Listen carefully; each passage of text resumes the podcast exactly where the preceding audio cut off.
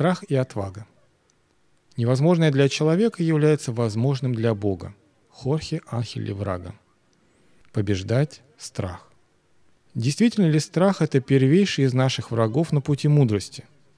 Теоретически мы это знаем, но нужно убедиться в этом на собственном опыте.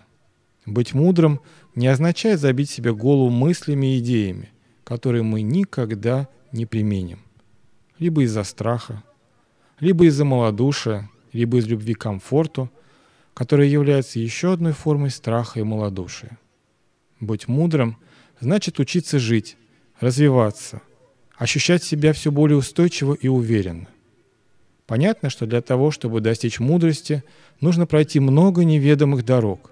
Нужно проложить себе путь через непроходимую чащу сложных жизненных ситуаций, которые принесут нам опыт – Оставаться на месте из страха, думая, что удастся избежать этих встреч с неизвестностью, означает лишь откладывать то, что неизбежно должно произойти. Или что еще хуже, жить с постоянной тенью страха за спиной и с мыслью о том, что мы могли сделать, но не сделали.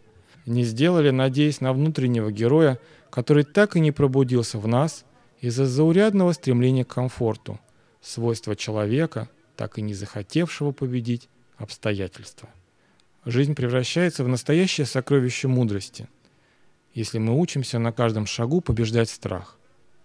Речь идет о твоей жизни и твоих шагах. Не бойся.